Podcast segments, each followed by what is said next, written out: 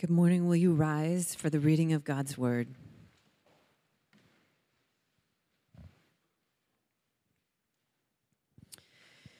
A reading is found from Acts 9, verses 1 through 31.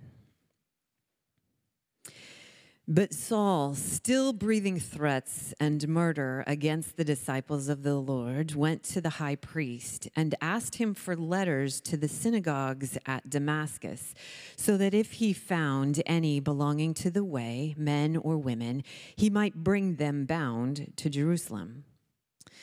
Now, as he went on his way, he approached Damascus, and suddenly a light from heaven shone around him. And falling to the ground, he heard a voice saying to him, Saul, Saul, why are you persecuting me? And he said, Who are you, Lord? And he said, I am Jesus, whom you are persecuting. But rise and enter the city, and you will be told what you are to do. The men who were traveling with him stood speechless, hearing the voice, but seeing no one. Saul rose from the ground, and although his eyes were opened, he saw nothing. So they led him by the hand and brought him into Damascus. And for three days he was without sight, and neither ate nor drank. Now there was a disciple at Damascus named Ananias. The Lord said to him in a vision, Ananias. And he said, Here I am, Lord. And the Lord said to him, Rise and go to the street called Straight, and at the house of Judas look for a man of Tarsus named Saul. For behold, he is praying, and he has seen in a vision a man named Ananias come in and lay hands on him so that he might regain his sight. But Ananias answered, Lord, I have heard from many about this man, how much evil he has done to your saints at Jerusalem. And here he has authority from the chief priests to bind all who call on your name. But the Lord said to him, Go, for he is a chosen instrument of mine to carry my name before the Gentiles and kings and the children of Israel for I will show him how much he must suffer for the sake of my name. So Ananias departed and entered the house. And laying his hands on him, he said, Brother Saul, the Lord Jesus, who has appeared to you on the road by which you came, has sent me so that you may regain your sight and be filled with the Holy Spirit. And immediately something like scales fell from his eyes, and he regained his sight. Then he rose and was baptized. And taking food, he was strengthened. For some days he was with the disciples at Damascus, and immediately he proclaimed Jesus in the synagogue, saying, He is the Son of God. And all who heard him were amazed and said, Is not this the man who made havoc in Jerusalem of those who called upon this name? And has he not come here for this purpose to bring them bound before the chief priests? But Saul increased all the more in strength and confounded the Jews who lived in Damascus by proving that Jesus was the Christ. When many days had passed, the Jews plotted to kill him, but their plot became known to Saul. They were watching the gates day and night in order to kill him, but his disciples took him by night and let him down through an opening in the wall, lowering him in a basket. And when he had come to Jerusalem, he attempted to join the disciples. And they were all afraid of him, for they did not believe that he was a disciple. But Barnabas took him and brought him to the apostles and declared to them how on the road he had seen the Lord, who spoke to him, and how at Damascus he had preached boldly in the name of Jesus. So he went in and out among them at Jerusalem, preaching boldly in the name of the Lord. And he spoke and disputed against the Hellenists but they were seeking to kill him.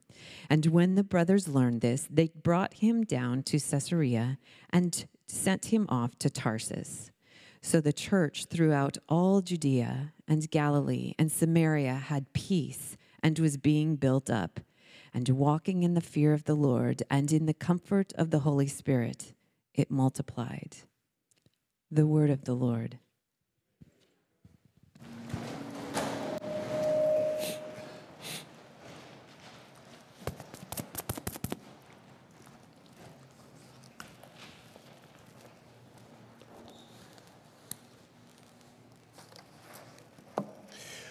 What a mighty God we serve. And giving honor to that great God, the Father, the Son, and to the Holy Spirit. Again, with great, great thanksgiving to our resting shepherd, Pastor Gerald, who is enjoying his sabbatical with his family. And we are hoping that he is getting great rest as he soon prepares to come back and serve us and to all the elders and all of you. It is good to be here again to preach the word of God and to share with all you, my brothers and my sisters, all the saints of God, you also who are watching at a distance too. It is good to be among all the saints of God. Let us um, turn now in prayer and then hear the preaching of God's word. Father, we look to you to speak to us and to open up this passage to us. It is so familiar to us. We need your spirit to speak to every heart and mind. So, would you give us the grace and mercy and kindness to hear, Thus saith the Lord, and to be obedient to all we hear? Would you give me grace and strength and courage to preach? Or would your spirit be strong in this place? For those, God, who are outside of your mercy at the moment, would you pour out mercy as they hear and listen? Would you open new eyes to Christ today? Would you add people to the kingdom of God? Now we continue to commend this hour to you with thanks for the worship and all we have already seen. We bless you for your goodness to us. It's in Jesus' name we pray. Amen. In February 1989, shortly after the publication of his fourth novel, British Indian writer Sir Ahmed Salman Rushdie found himself to be in trouble with the Muslim world. The novel, The Satanic Verses, was perceived to be a story written against the Prophet Muhammad, depicting him as one who inserted verses into the Quran. Although that is not what Rushdie did in the novel, his book was burned in the Muslim world. The supreme leader of Iran issued a fatwa a scholarly legal opinion against Rushdie. Like a man who turned on the mob, Rushdie, the blasphemer against Islam, became a marked man. After a failed attempt on his life in September 1989, in which two floors of the hotel in which he was staying was taken out by an Islamic suicide bomber, Rushdie temporarily went into a lower profile in Europe. Salman Rushdie was a man with a death sentence. Like Rushdie, every church has a death sentence written on it. Now, saying this is not to contradict Matthew 16, in which Jesus says the gates of hell will not prevail. Instead, it is a recognition that the church is made of believers. And Jesus told the earliest believers not to be surprised that the world hates them because he chose them out of the world. He told them that people would deliver them up to tribulation and put them to death, and they and you and I would be hated by all nations for his name's sake. It is common to identify a dead church as one that has lost passionate worship. yet with a greater sense of death. Many local assemblies close their doors never to assemble again. The cause might be that the membership has been mowed down by guerrillas in war torn West Africa or by leaders in a communist state. In the West, it is more likely that death is due or occurs to watching the numbers of members dwindle over a period of several years without any concept of why there is a slide or how to stop this drift into oblivion. Some churches are dying as their memberships watch people depart from the pews in preface preference for remote worship forever when in person gathering is possible. All churches start with the hope of growth. None start with the hope of becoming a museum, an abandoned building, or a faded memory of a huge membership that disappeared with the passing of time. As great and as thriving as Calvary Memorial Church is, one day we could find a death notice on our front doors. No more game on.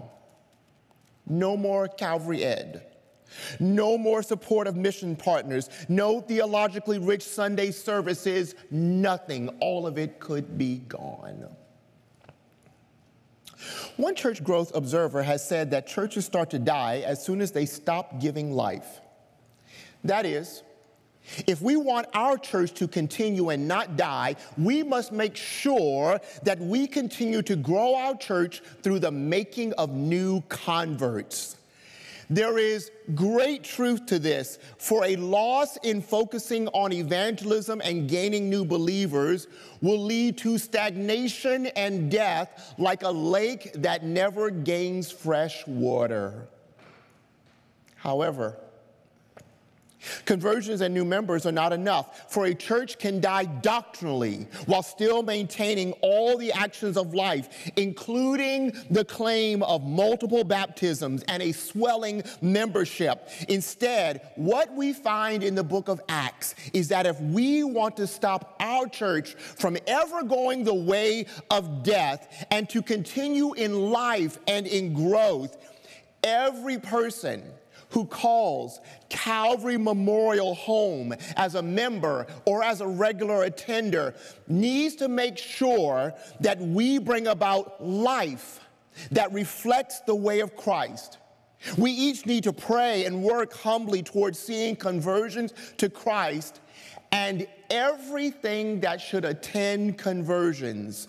Things as important to life in the church as conversion itself. In Acts 9, we record the conversion of Saul. After the day of Pentecost, this probably is the most important event in the history of the church until we get to the Edict of Constantine that made Christianity the official religion of the Roman world. New Testament scholar William Larkin finds even more significance in the events in this chapter. He writes, the most important event in human history, apart from the life, death, and resurrection of Jesus of Nazareth, is the conversion of Christianity of Saul of Tarsus. If Saul had remained a Jewish rabbi, we would be missing 13 of the 27 books of the New Testament and Christianity's early major expansion to the Gentiles. Larkin goes on to say, humanly speaking, without Paul, Christianity would probably be of only antiquarian or arcane interest, like the Dead Sea Scrolls community or the Samaritans. Later known to us as Paul, Saul intended to bring about the systematic death of the church. He approved of Stephen's execution in Acts 8, holding the clothes of his murderers and then dragging believers off to prison, leading to the scattering of the church from Jerusalem into the world. Not satisfied with that, Saul now has secured permission from the high priest to go as far as Damascus to drag the scattered members of the church, both men and women, back to Jerusalem for imprisonment or to have them executed. If he is successful, he will exterminate the church and its blasphemous challenge to Jer- Jerusalem. There never will be a conversion of a Cornelius or a Lydia. There will be no salvation of people in the regions of Galatia or in Ephesus, Philippi, Corinth, or Rome. There will not be a church. But along the way, Paul has a series of experiences that show him the way of Christ. These experiences, which should be had of people as they come into our fellowship, take what would have been a death sentence for the church and turn it into life. These experiences of life in the experience of Saul are four. They are conversion, inclusion, proclamation, and reception. First, there is a conversion of the one intent on destroying the way. Paul is on the way from Damascus to Jerusalem, we see in verse 3. In a play on words, Luke tells us that Paul is intent on destroying those who belong to the way an early designation for those following the way of Christ. Thinking he is serving God, he is going the wrong way with hostility like that of the new atheist against the gospel. But Jesus blinds him to his way and shows him another way. Paul's conversion story involves revelation of his sin, identity of Jesus as Lord, obedience to Christ, a verifiable experience of conversion, new sight, and being led and learning in humility. Paul has gone from being a persecutor, blasphemer, and violent man to a Christian. And the church has gone from being in the clutches of death to remain in the land of the living. Everyone who comes to Christ does not need a spectacular event or story of being at the lowest point of life before conversion. Everyone does not need a testimony that gains credibility credibility through sympathy. You know, like those sappy introductions NBC gives us for our Olympic athletes. Everybody doesn't need one of those. Calling on Christ as a child raised in a decidedly Christian home, maybe even a wealthy one, is just as significant as calling on Christ while living in rebellion in a home riddled with opioids or ripped apart by a parent's indiscretion on a white collar job. Calling on Christ Believing on Christ and yielding a life to Christ is what is significant. What is important is that Christ met you in your sin informed you of your sinfulness and your need for Him. You acknowledged Him as Lord, followed through in obedience, gained eyes to see the things of Christ, and have placed yourself in a humble position to grow as a believer. What is important is that you are no longer on the other side of the fence with Saul, the church hater, but that you are now on this side of the fence with Paul, the convert, who is another life, not death, added to the church. Second, in this chapter, there is inclusion of the convert by one or by those who already know the straight way. First, we see the conversion of one intent on destroying the way, but now there's the inclusion of this convert by those who already know the straight way. It's great that Paul is converted. However, Paul can't see anything right now. All he knows is the last thing he saw this vision of the exalted Christ. But what is next? How does he become part of the church rather than having only a partial vision of salvation? God conscripts a disciple named Ananias into service, and he tells him to go to a street called Straight and lay his hands on Saul, for Saul is waiting for him to do so. Ananias initially bristles and protests, knowing of Paul's reputation. Still tying the Lord to his church, Ananias says it is his saints Paul has come to destroy, and it is the mentioning of Jesus' name that Paul seeks to end. Now, I can't blame Ananias for hesitating to accept this assignment. I mean, who would want to stare down this gun barrel? What disciple would want to go face a man who has come with the express purposes of incarcerating and annihilating believers? Because Paul is on straight street, are we now supposed to believe that he has gone straight before the Lord? The Lord, however, will have no challenges to his sovereignty. He tells Ananias to go, and in mercy, he reveals to him his plan for Saul to be a witness to Gentiles, kings, and Israel, things we all will see in the book of Acts. By telling Ananias his plans for Saul, the Lord reveals that Saul is just as straight as Ananias on the identity of Christ and his understanding of the gospel, and that Ananias is just as blind as Saul to the plan of God. Now, having a vision from the Lord like Saul, Ananias goes to Saul. Without Ananias's obedience, the church still has the potential to die. Paul will not have his eyes opened and the church does not welcome in this ill fitted brother with a questionable past.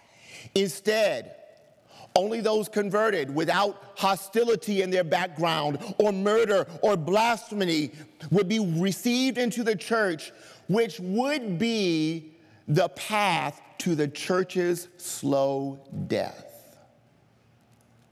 So, placing his hands on Saul, Ananias utters the words of inclusion that must have brought comfort to Paul's heart. Brother Saul. Brother.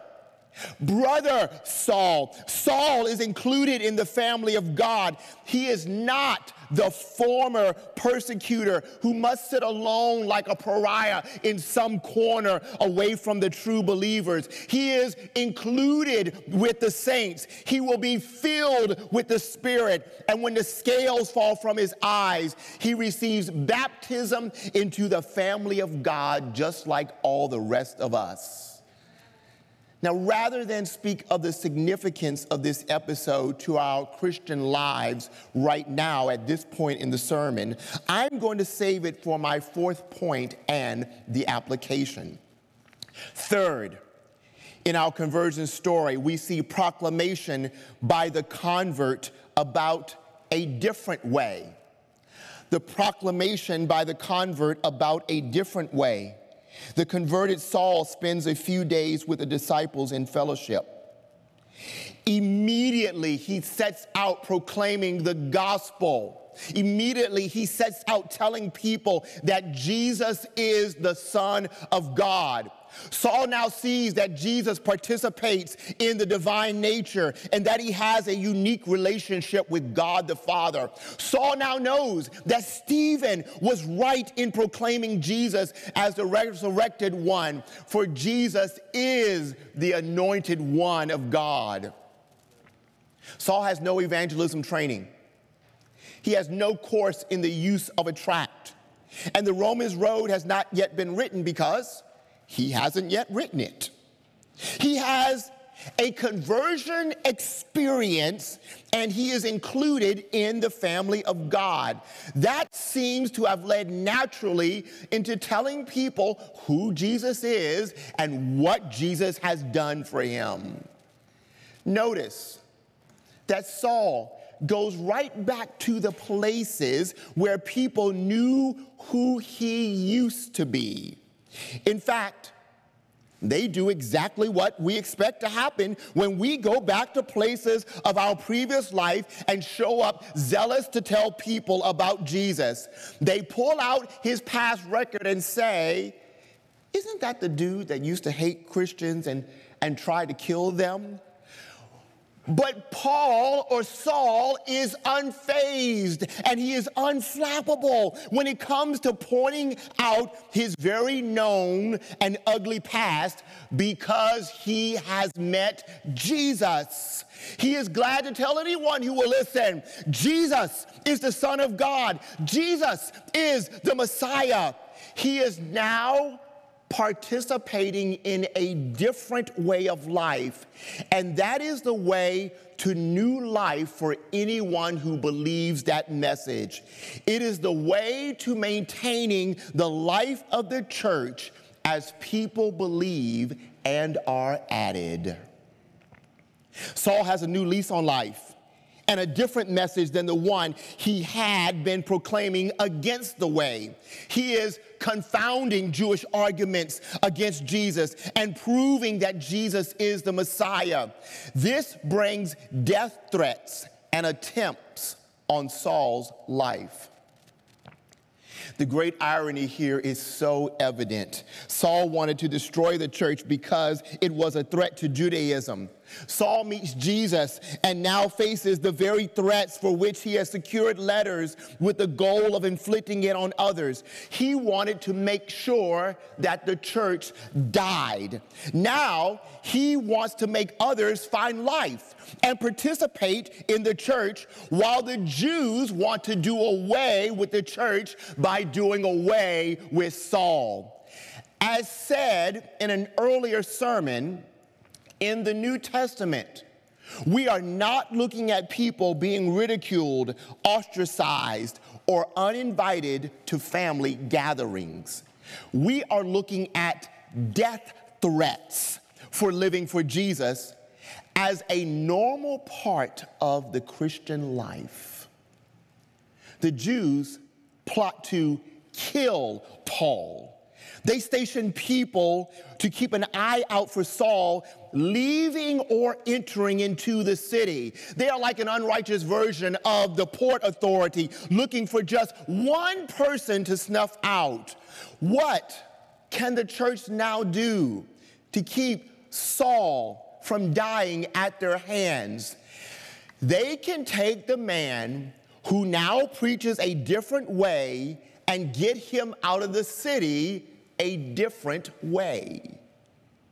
Like finding defunct rail lines under a city or unfamiliar sewer tunnels, they find a way out of the city that is not routine, it is different. The Holy Spirit made some disciple realize that there was a God appointed hole in the wall of the city that was big enough through which to fit Paul, and then ran back and said to everyone, I got it. I know what to do.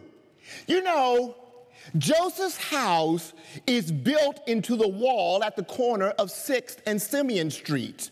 I think we can lower Saul out of the city through one of his house's windows. Who said you couldn't be creative and outsmart the world if you knew Jesus? Who said that they had to stay there like crash dummies and just take what was coming to them? They took Saul and got him away from the city a different way so that he could preach differently than he did previously, so that he could continue preaching eternal life in Jesus. So here we are again in Acts and our journey as believers trying to please Jesus. We see again prescriptively Paul proclaiming Jesus, and that without gaining any evangelism training. He has the message of the gospel and his personal story of conversion. One cannot argue with the story when it is paired with the gospel. We also see again prescriptively believers facing fierce opposition, the kind that wants to get rid of us. Yet, escaping opposition is not prescriptive. For when Paul later faces threats in the book of Acts, he waves off concerns of believers and says that he is willing to die for his faith. So we have bold preaching on the one hand and acceptance of fierce opposition toward our faith on the other. Both are part of a different way of living. Both are part of a different message than the one you lived in the past. This is the way of life for the church. If we neglect either one, if we neglect bold proclamation of the gospel, or if we neglect accepting fierce opposition toward the gospel, the gospel message falls short. Miss either one, and there is no preaching of the gospel, and there is no more new birth. Again, as we see this bold proclamation and this fierce opposition, it means that we need to cry out to the Lord for Him to fill this place up with the Spirit of God and align our wills with His will daily, including exercising courage in His name, wisely but harmlessly, lovingly yet graciously, so that we will see the church live and thrive in the world. Fourth, in this conversion story, we see reception of the convert as a fellow saint through one advocating that he is living a new way. We see reception of the convert, Saul, as a fellow saint through one advocating that he is living a new way. The disciples in Damascus are successful in getting Saul out of the city and to Jerusalem. Since they received this former Christian hater in Damascus, certainly the disciples in Jerusalem will receive him, including the 12. But the disciples will not have Saul in their circles. They think him claiming to be a believer is just a trick for him to kill them. It's a trap, it's a lie. There is no way that Jesus took a man as vile as Saul, transformed him, and has now made him a preacher of life rather than a taker of death. So, driven by their fears of losing their own lives, they will not believe the power of God to change a life. So, we are going to need some help if Saul is going to be received into the church on equal footing. Oh, look. Remember that guy named Joseph who believers nicknamed Barnabas because he is so encouraging to the saints? Remember that Cyprusian born Levite who the church allowed to be his authentic self rather than assimilating him into the Borg collective? Now his encouraging, authentic self is needed, and he comes to advocate for the disciples to receive Saul, an outsider of a different type, an authentically former murderer, blasphemer, and violent man. Barnabas simply clarifies two things about Saul, the only two things that matter.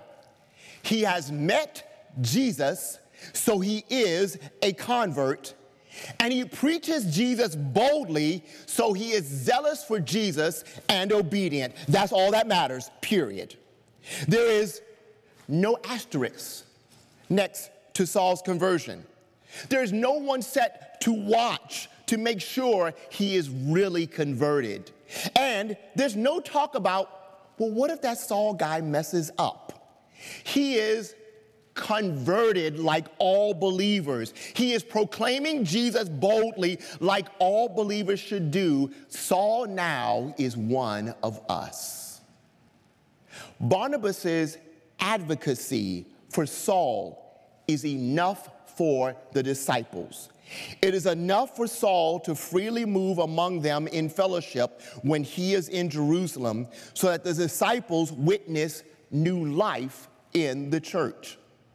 It is enough for him to keep reasoning with Greek speaking Jews about Jesus so that he keeps seeking life to be added to the saints. It is enough for him to keep experiencing the threats that should seek to take away his life and life from the church. And Barnabas's advocacy was enough for the disciples in Jerusalem to protect Paul's life, as did the disciples in Damascus, so that he could keep preaching this different message of life. Barnabas stood up to say that Saul's conversion means he is living a new way, and therefore there is no reason that the church should not receive him gladly. I think there are two responses to this passage if we are going to turn the church's death sentence into life and see that every convert who makes a way into Calvary Memorial Church has the attending experiences that promote life for each person and the entire church, that everyone gets conversion and they also get inclusion, proclamation, and reception. First, let's think of being inclusive with the same priority we think of being exclusionary. It's easy for maturing evangelicals to think of being exclusionary. We must be exclusionary in terms of guarding sound doctrine in our churches and promoting the holiness of the church, lest the gospel be lost. We have to keep our antennas of truth finely tuned and walk in a manner that evidences new life. But being inclusive takes more work. At least three things fight against us being inclusive naturally. First, society has moved away from being neighborly to being private and mean. As far back as 1993, historian David Wells, in his work No Place for Truth, recorded that our in our country, we had moved away from being a people who had front porches on our houses to people who wanted private decks and patios in our backyards, so that rather than speaking to people as they passed by on the street and waving at them, we could just keep to ourselves. I hope everyone is laughing here, but he did say that. Now, sprinkle in years of demand for greater privacy add an ethos that allows everyone to speak almost anything in social media or in a meeting of local, state, or national governing officials, and then top that off with pent up frustration of a pandemic. And now we have mean girls and boys that do much more than just wear pink on Wednesdays. New York Times contributing writer Timothy Egan was right last week to express concern that our nation has become, quote, people without a heart, unable to see half of their countrymen and countrywomen as anything but the enemy. Second, we learn in childhood to exclude the one who does not fit our norms and to make in and out affinity groups. We learn that in childhood. By the second day of pre K, children are establishing who is in and who is out. Sadly, Rarely do the in and out needles move. It takes the working of the Spirit of God to say that all persons should be included in the good and the friendships we enjoy. It takes the Spirit of God to make openings in our cherished friendship groups for the person who does not fall lock and step into our perceived perfection of weight, height, income, marital or sexual status, home size, voice volume or tone, family history, education, occupation, or complexion. Third, once we create affinity groups in the church, we want them to continue without change. Now, I am guilty of this, even though I used to be the small groups pastor here, guilty as charged. Recently, when someone asked me about our small group splitting, I said, no. I do not want to have to think again about starting friendships with a fourth small group or what would be the third reiteration of our small group. I just said no. See, I liked my previous small groups, and I've kept meaningful relationships with most of those members. And I really like my present small group. So, no, I'm sorry. We are fitting nicely into each other's lives. No one gets in my group and no one gets out of this group. I'm sorry. No, just, that's just the way it is. Then Pam comes along and advocates for, for adding people to our group. And I realize that my miserly attempts to wall off our small group are not thinking about the message of the gospel, the growth of our membership, or the healing of the nations, which is what all of this is about. All of this is about the healing of the nations. The nations need healing, and there are people from all nationalities, income levels, countries, legal statuses, sexualities, and all types of families and past that I, that we, need to embrace once they name the name of Jesus. I can't think only of myself like the disciples who feared for their safety when the one who would be later known as the Apostle Paul tried to join them. So, yes, I just implied it.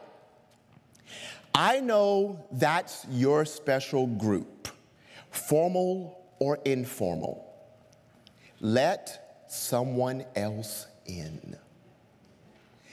And not simply someone else who meets your social affinities and ideas of perfection. Welcome in someone who is a fellow convert just looking to be received into the body, remembering that both Barnabas, the Cyprusian Levite, and Paul, the former murderer, were once sitting in somebody's circle of Christian fellowship. I'm saying even more. Be intentionally inclusive, knowing especially that many things make people feel like outsiders and that it's easier to sit in affinity groups and be cliquish rather than be receptive. Everyone who names the name of Jesus and hopes to proclaim his name is a person to be welcomed into our groups. Our penchant for exclusion will take care of all the other concerns. Second, let's be sensitive to those too traumatized to return temporarily to the in person gatherings, but let's not use trauma as an excuse for avoiding participating in in person gatherings into perpetuity. Our neighborly and pastoral care for the traumatized must be robust and full of grace. Some people are survivors of things most of us hope we will never see or experience, whether that be war, gun violence, physical battery, extreme poverty with periods of starvation, sexual abuse, trafficking, or emotional manipulation. Others have endured the worst at the hands of churches and people claiming to be believers. So we understand if these survivors wish to draw away from being around people and want to limit their friendships and fellowships and involvements because of a concern about trust or reliving a previous experience. We should all understand that. But as a secondary trauma survivor who has children who are primary and or secondary trauma survivors. With all sensitivity, I want to say something theological to primary and secondary trauma survivors that should influence how we think of gathering and how we think of spiritual formation. As we continue to read Acts, Saul will be one of the greatest survivors of wrongdoing in the history of the church. Yet he will continue to gather with believers as often as he can. As Paul, Saul later will say that he experienced perils at the hands of his own countrymen, and that there were those who were in jail with him who preached the gospel hoping to cause him harm. There were those who were his closest companions in ministry that abandoned him at his greatest hour of need. Saul was beaten countless times, not just five times for specific legal judgment, but he was beaten countless times because he will speak of it in the plural. Saul has no idea when he goes from city to city who is going to turn on him or try to attack him in a synagogue or in a temple. He lives carrying around all of his experiences, but it does not deter him from gathering. When he is physically and medically able to gather with the saints of God, he seeks it, whether an immediate house church setting or to be in Jerusalem around thousands for the festival of Pentecost. He does not let trauma or thoughts of shame stop him from gathering with believers. Trauma is a reason to pause seek help, gain appropriate boundaries, and be cautious. But please do not allow it to pull you away forever from gathering physically with the members of your local body. We need you. We need your pain. We need your perspective. We need your encouragement to grow. We need to learn to serve you and many others who are broken and are scared and are nearly done with the church because of the harm that churches have caused them. Churches that did not address the abuse in your home or that addressed it too harshly and actually made you the greater victim. And you need us to show you the the love, grace, and mercy and goodness of Christ, you need to see from us that there actually are faithful, trustworthy, safe people in this world who have the character of Jesus to match their claims of loving Jesus.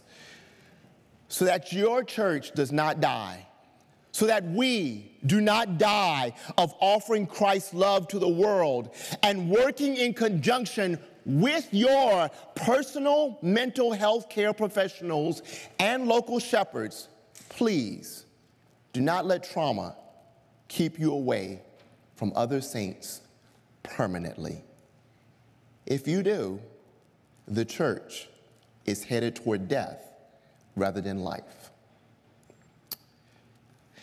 Salman Rushdie, who I talked about in the beginning, once living with a $4 million bounty on his head, now is living openly in New York City.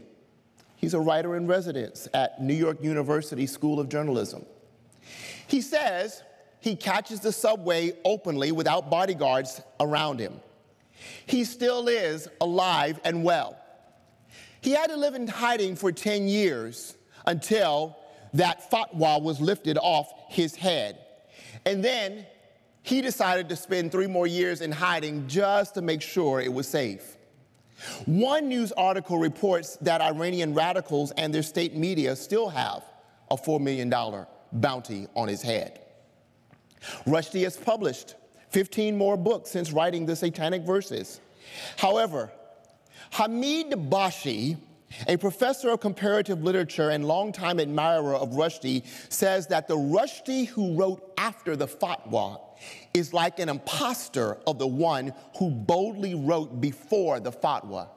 He says, Rushdie died and never came back after a blindfolded revolutionary zealot put a price on his head, killed his person, confused his persona, corrupted his politics, and turned what was left into a pestiferous Islamophobe. Dabashi is saying that had we had the original Rushdie without the fatwa on his head, we would have a whole different set of literature. But now we have one not as great as the one we could have had. The last verse in this section says So the church throughout all Judea and Galilee and Samaria had peace and was being built up. And walking in the fear of the Lord, in the comfort of the Holy Spirit, it multiplied.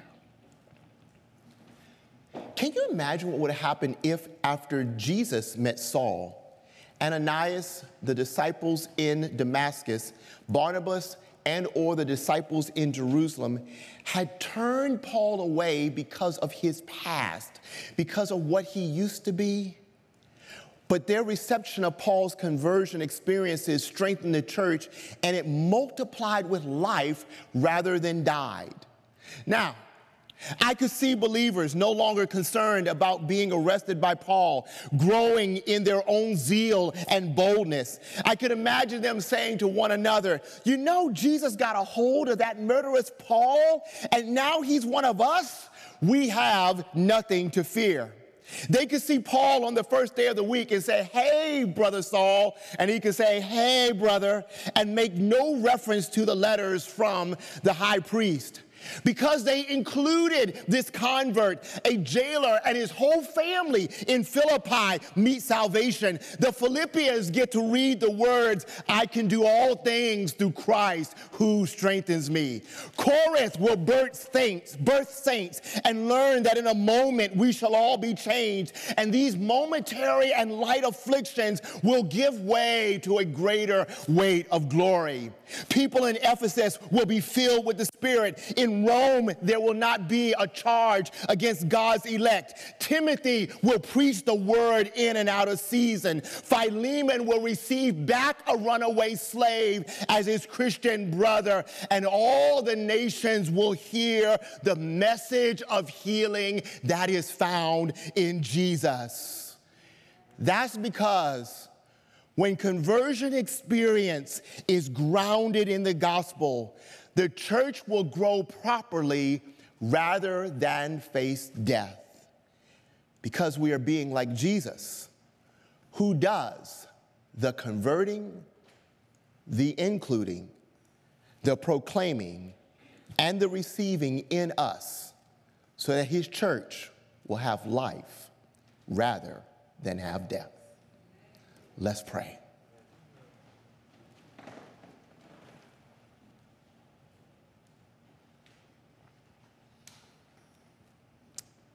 I am guilty, Father, because it's so easy to want to be only around those we perceive to be like us.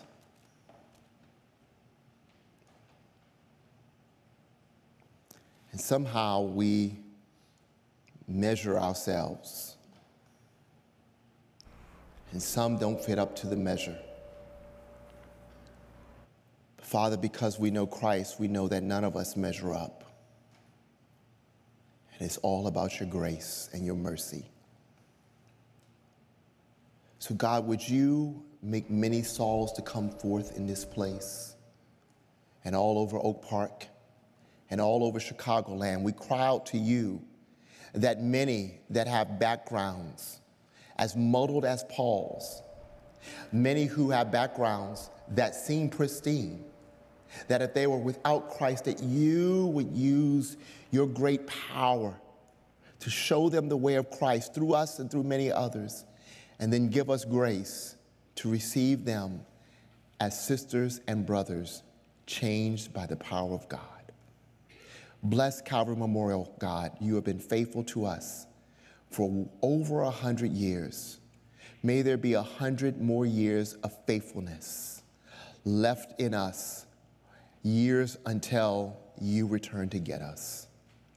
Bless your people now and fill us with your grace. We thank you in Jesus' name. Amen. We turn now to the Lord's Supper. And I understand that the elements have been distributed to everyone.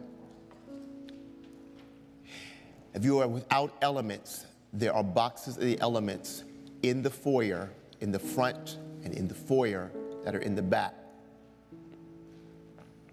We invite you to participate with us if you are a believer. We invite you to self examine yourself. And we also ask that you, as parents, would be wise toward allowing the participation of your children, for this is a sacred event. We remember what Scripture says to us that on the night that the Lord Jesus was betrayed, that he took the bread, and after he blessed it, he broke it and said, This is my body, which is broken for you. As often as you do this, do this in remembrance of me. Let us all take the bread together.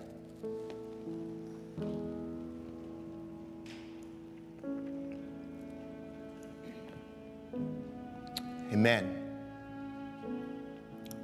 Likewise, after supper, we are told in Scripture that he took the cup and he said, This cup is the new covenant in my blood. As often as you do this, or as you drink this, do this in remembrance of me. Let us drink together.